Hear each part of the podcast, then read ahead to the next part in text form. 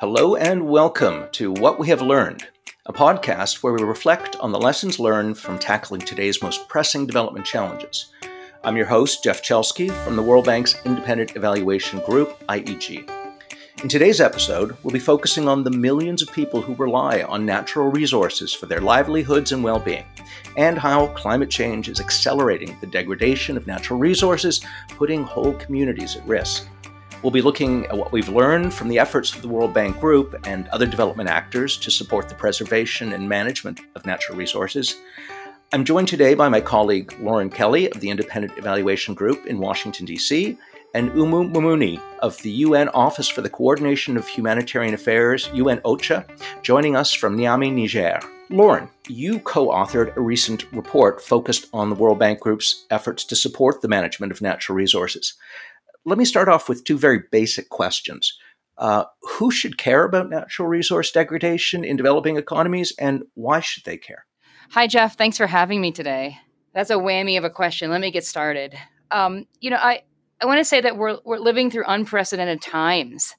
Um, and, you know, we're living through the coronavirus. And even prior to the coronavirus, what we know is that over half a billion people were already living in extreme poverty those numbers through the coronavirus, through the pandemic, are growing.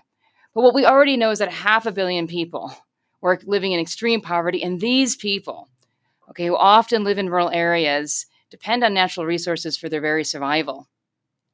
And this is an important reason why we in IEG focused on the issue of natural resource degradation and human vulnerability. Let me just give you a couple figures to paint a, to paint a better picture here. You know, almost one third of all arable land, the land that we use for farming, is degraded and it's getting worse. And so farming and food security issues are at the fore. A fifth of all our forest cover that all of us use, but that the poor especially use for fuel wood, for energy, for cooking, etc., is severely degraded, and this is getting worse. Groundwater, which we use for drinking and for irrigating our farms, is being depleted at a rapid clip. So it's really critical here to understand that yes, resources are being degraded, but when we look ahead in the future, the lives and welfare of the most extreme poor will be severely impacted. Their very survival is at stake is at stake here. So who should care about this? I mean, we should all care because we'll all suffer from the global depletion of resources. But those of us working on eradicating poverty need to pay special attention because the poor will suffer disproportionately and because you know well managed resources underpin all the work that we're trying to do to help our clients grow in a sustainable and inclusive way. And lastly i'd say this is critically important that we talk about this because those people that stand to lose the most those extreme poor that depend on natural resources they don't have a voice or a platform in which to v- express that voice to report about what's happening on the ground and the ways they're losing out and suffering even more, both from the degradation that occurs and the effects that chi- climate change is having on them. They also lack decision making power. So even when they can have a voice or have access to a platform that we provide, they often lack decision making power to change the way that resources are being allocated or misused. So, in a nutshell, we all should care, um, and inaction has, has a huge amount of costs. Okay, you have my attention. Um, now, a major part of your report focuses on the Great Green Wall. Uh, can you explain to me what is the Great Green Wall and why is it important? Decades ago, um, many heads of African states decided to lend their support to develop a virtual wall, a Great Green Wall, a large belt of trees that would stretch across 12 states of the Sahel. And they did this for a couple of reasons, but primarily it was to stop desertification. They thought the land was being degraded. If we can only get those trees rooted in the soil, we can stop uh, soil degradation. Over time, they also realized that planting those trees and greening the Sahel would have a lot of development benefits. Trees bring water, soil becomes more fertile, we can farm that soil, and there's many more econ- economic activities that can evolve from this belt of trees. We've supported it in the World Bank. Many donors have supported it. We put a lot of technical assistance and financial support into the Great Green Wall. We put a, about a billion dollars, over a billion dollars into it so far. And IEG has done quite a bit of evaluation in this space. So we have a few findings, and I can move you through those now. So you're in the Sahel, you know, you see this great green wall of trees, and that's the good news. that a lot of the work we've been doing to support the development of this wall of trees has worked. From a technical perspective, we use satellite imagery and drone footage. We can see that a lot of the technical intentions were successful. The area is more green, land has been rehabilitated. There's been a lot of work provided for a lot of folks that live in and around this area. And that has resulted in a lot of environmental benefits, economic benefits as well, in terms of ability to farm and use that land more productively. But there's a few things we need to focus on going forward, and this is what we what we say in our report. One is that we really have to better understand what works. For example, we don't measure the effect of rainfall on these interventions. So we know that we've done a lot of work to help plant those trees and support those trees uh, to maturity, to help them to grow and be sustained. But what we don't know is what is the exact impact of rainfall? Because we know there's been a lot more rainfall in the Sahel over the last decade, but we don't measure that. So it's really important we understand what part intervention, what part technical, and frankly, what part rain. The other thing we really need to grapple with is how decision making changes. Imagine you're in a degraded land, and a decade later, you're living in a land that's fertile with a great green wall of trees, a lot of economic potential. What happens in areas like this, and it's a bit of a victim of our own success, is that when we add a lot of value to degraded land, the decision calculation changes. What that means is that degraded land, which is really important for a lot of very vulnerable resource dependent people for grazing, access to fodder, access to um, you know a, a lot of the sort of goods that exist in degraded lands. What happens is the decision calculus changes, and that land becomes very attractive to folks.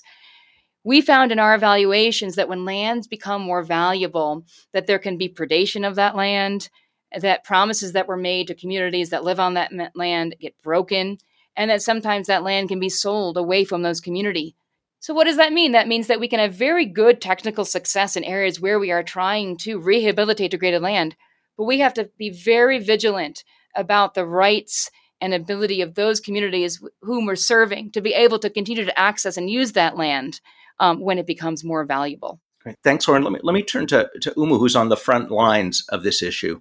Uh, Umu, you, you work closely with communities in Niger in your role as humanitarian affairs officer at UNOCHA.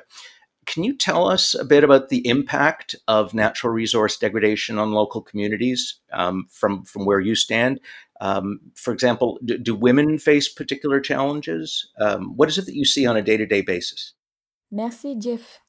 Thank you, Jeff, for inviting me. It will be a real pleasure for me to share with you my experience in the field. In Niger, we have different subgroups of women within the society itself, and each subgroup has different rights and roles that determine whether they are able to participate in activities, such as climate project activities, and benefit from these projects. For example, two aspects prevent women's participation in programs such as cash for work programs. First, society is dominated by a patriarchal system, which means that some women need a husband's or father's permission for them to participate. And second, the cultural aspect that makes it inappropriate for a woman to participate in power activities that tend to be assigned to men. As for married women, they do not have enough time to participate in these programs because of domestic duties, unless this aspect is taken into account in the program design. Also, women are disproportionately affected by land management practices, such as enclosures that have been put in place to protect restored sites. In Niger, male migration is very high, especially in rural areas. Thus, women who remain in the villages after their husbands or fathers have left depend on degraded land or grasslands for their family's survival. In these areas, women collect wood for cooking, medicinal plants, and herbs and fodder for animals. Thus, when the project sets up enclosures to support reforestation and regeneration, it severely restricts the access of women and other resource users to this survival asset. Thus, not taking these aspects and differences into account in the design and implementation of climate adaptation projects could prevent entire subgroups of resource users from benefiting from the program, or worse, aggravate their already existing vulnerability. This this sounds almost like a, a catch 22 so if women are not married then they can't get permission to participate in the programs if they are married they're too busy with household responsibilities to participate in the program so in a situation like that what would you look to the World Bank or institutions like the World Bank to provide in order to help address the impact of natural resource degradation and and meet the needs of women specifically? What would you like to see the World Bank do to um, you know help address the the the the catch 22 you you described with um, both single and married women. First, during the interviews, some women asked the World Bank to find ways to create more mitigated work programs, more appropriate for them in terms of balancing the needs of married women. For example, to take into consideration the fact that they need to stay close to home to be able to do household tasks, but also to find ways to do their homework or something that they can do to benefit from these programs as well. Another aspect to consider when designing climate projects is the birth rate in Niger, which is one of the highest in the world Women have an average of seven children and some have more. Programs really need to take into account the role of women when addressing the participation issues mentioned before. Finally, it is important that the World Bank and its partners really understand the culture and responsibilities of women in society in these areas before designing these kinds of programs. Very, very interesting. So, Lauren, let, us turn to your report, which is got a very long title, so so bear with me. It's the Natural Resource Degradation and Vulnerability Nexus, an evaluation of the World Bank support for sustainable and inclusive natural resource management from 2009 to 2019. Did I get that correct? Keep going. Yeah, okay. that's good. so, in plain language, um, what did you learn in your report? And how is the World Bank doing? What should it be doing? Overall, what we found is that the World Bank is doing, you know, a lot of the right things in the right places. Okay, so it is identifying and addressing a lot of the forest and soil and land degradation issues globally. It's identifying those issues where those where those issues are happening. And it's been broadly effective at improving natural resource management practices, helping farmers and helping resource users to do the right thing, to use those resources better. But a few things need attention. So, number one, we need to understand that extremely poor resource dependent people are not a homogenous group. There are many different users of resources that sometimes can compete for those resource users, but they all need our attention. And so one of the things we found is that there's a need up front, ex ante, to really think about who are these users, what are their needs, how, how are they synergistic and how they compete, and what can we do about them? So not everyone's a farmer, to put it bluntly. The second thing we found is that the gap really extends to the need to better analyze and assess the uh, you know the plight of resource dependent persons how and why they're vulnerable to this resource degradation issues. What we'd like to see is a lot more diagnostics on the livelihood issues, welfare and income, and links to health and welfare that are derived from the management of these resources. We do a really good job at understanding the resources themselves, but we need to do better at understanding the contribution of natural resources to income and livelihoods for the rural poor and what's going to happen as these resources become depleted to those livelihoods, welfare, and income, and also to people's health. So we need to do a lot more upstream on that because the situation is getting worse. Finally, I'd say on gender, you know, Umu has talked a lot about the plight of women. They are on the front lines. They are the ones that are really suffering from resource depletion because their livelihoods depend on it so much. We went to some areas where women's only livelihood, and this again is in the Sahel, really depends on the collection of you know of nuts on firewood etc grasses that they sell to herders so i mean when these are depleted their lives are really um, in a precarious state so the world bank does focus on gender gender but what i think we can do better is really looking at the relationship we, between gender and gender related resource rights and use rights. What resources do women have access to, and what rights do they have to use them? You know, including using them and selling them. So there's a lot of different resource rights that are embedded in this in, in this area, and gender is a key thing to look at when it comes to inequality and poverty. Thanks, Jeff. Now, many of the issues we've talked about uh, during this episode are going to be central themes in the 26th meeting of the UN Climate Change Conference, uh, aka COP26. Um, I think that's what the cool kids call it. Lauren, in your report, um, you know, what what in your report is is relevant to COP26, and if so, how do you think its findings should feed into the discussion? Everyone is excited about Glasgow, and everyone's excited that you know the World Bank Group has adopted a new climate change action plan and that you know we are all now moving in the right direction with regard to really adopting the principles of the Paris Agreement. And so this report is so important because this report really helps us to understand how clients can achieve the Paris Agreement in the area of adaptation. So the first principle of our report, uh, you know, says that as we move towards Glasgow and the COPs, that the vulnerability of resource dependent peoples has to be at the center of this discussion of climate change adaptation. And the kind of solutions that we propose to achieve our climate change goals have to be solutions that make sure that there's a win win. They have to be solutions that say, we are going to reduce the vulnerability of resource dependent people through environmental management that also then allows us to achieve our climate change goals. So, by putting vulnerability at the center of this and understanding the context in which the extreme poor who depend on resources suffer, we can then design pro- programs that are both culturally and, and, economically appropriate for, for these for the people that are suffering from climate change. So what do I mean by that? You know, what we find is that we need a lot more voice from people that are on the front lines that are uh, suffering from the effects of climate change, uh, the extreme poor that are also um, dependent on natural resources, there needs to be a lot more indigenous knowledge and there needs a lot more uh, input into these solutions, into adaptation programs, so that we can build these programs in a more sensible way, in a more appropriate way that get those win wins. So, COP26, from what I understand, has a fairly crowded agenda.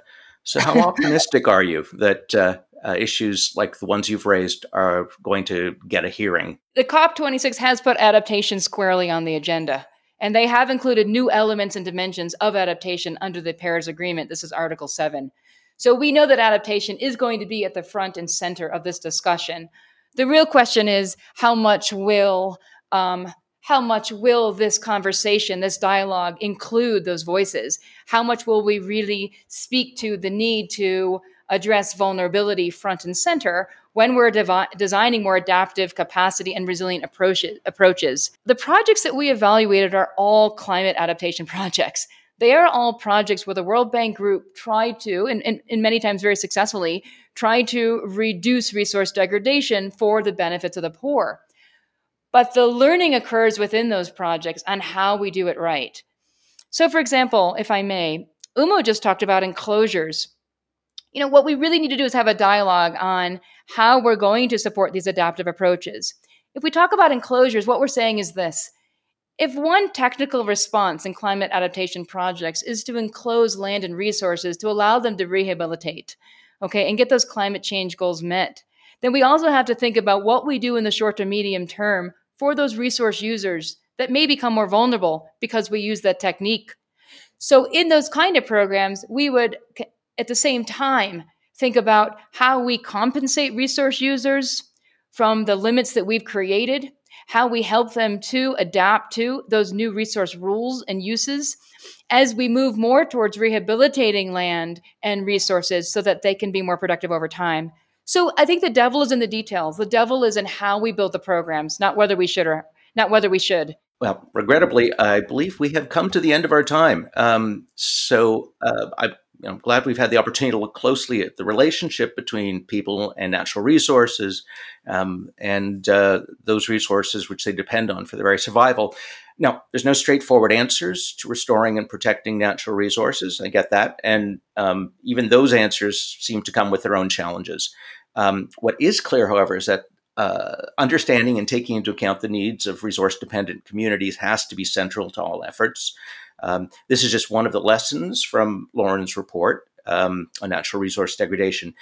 So I'd like to thank Lauren and, and Umu for sharing their insights and experience with us today. Uh, for those who'd like to get to know more about this topic, you can find the report on IEG's website, which is at ieg.worldbank.org or .org. Um, in future podcasts, uh, we'll be discussing development challenges that range from aging populations to managing fiscal and financial sector vulnerabilities to food security and developing economies. Um, I'd like to thank you all for joining us. Uh, please stay safe and healthy wherever you are, and remember to mask up. Uh, thank you very much and have a good day.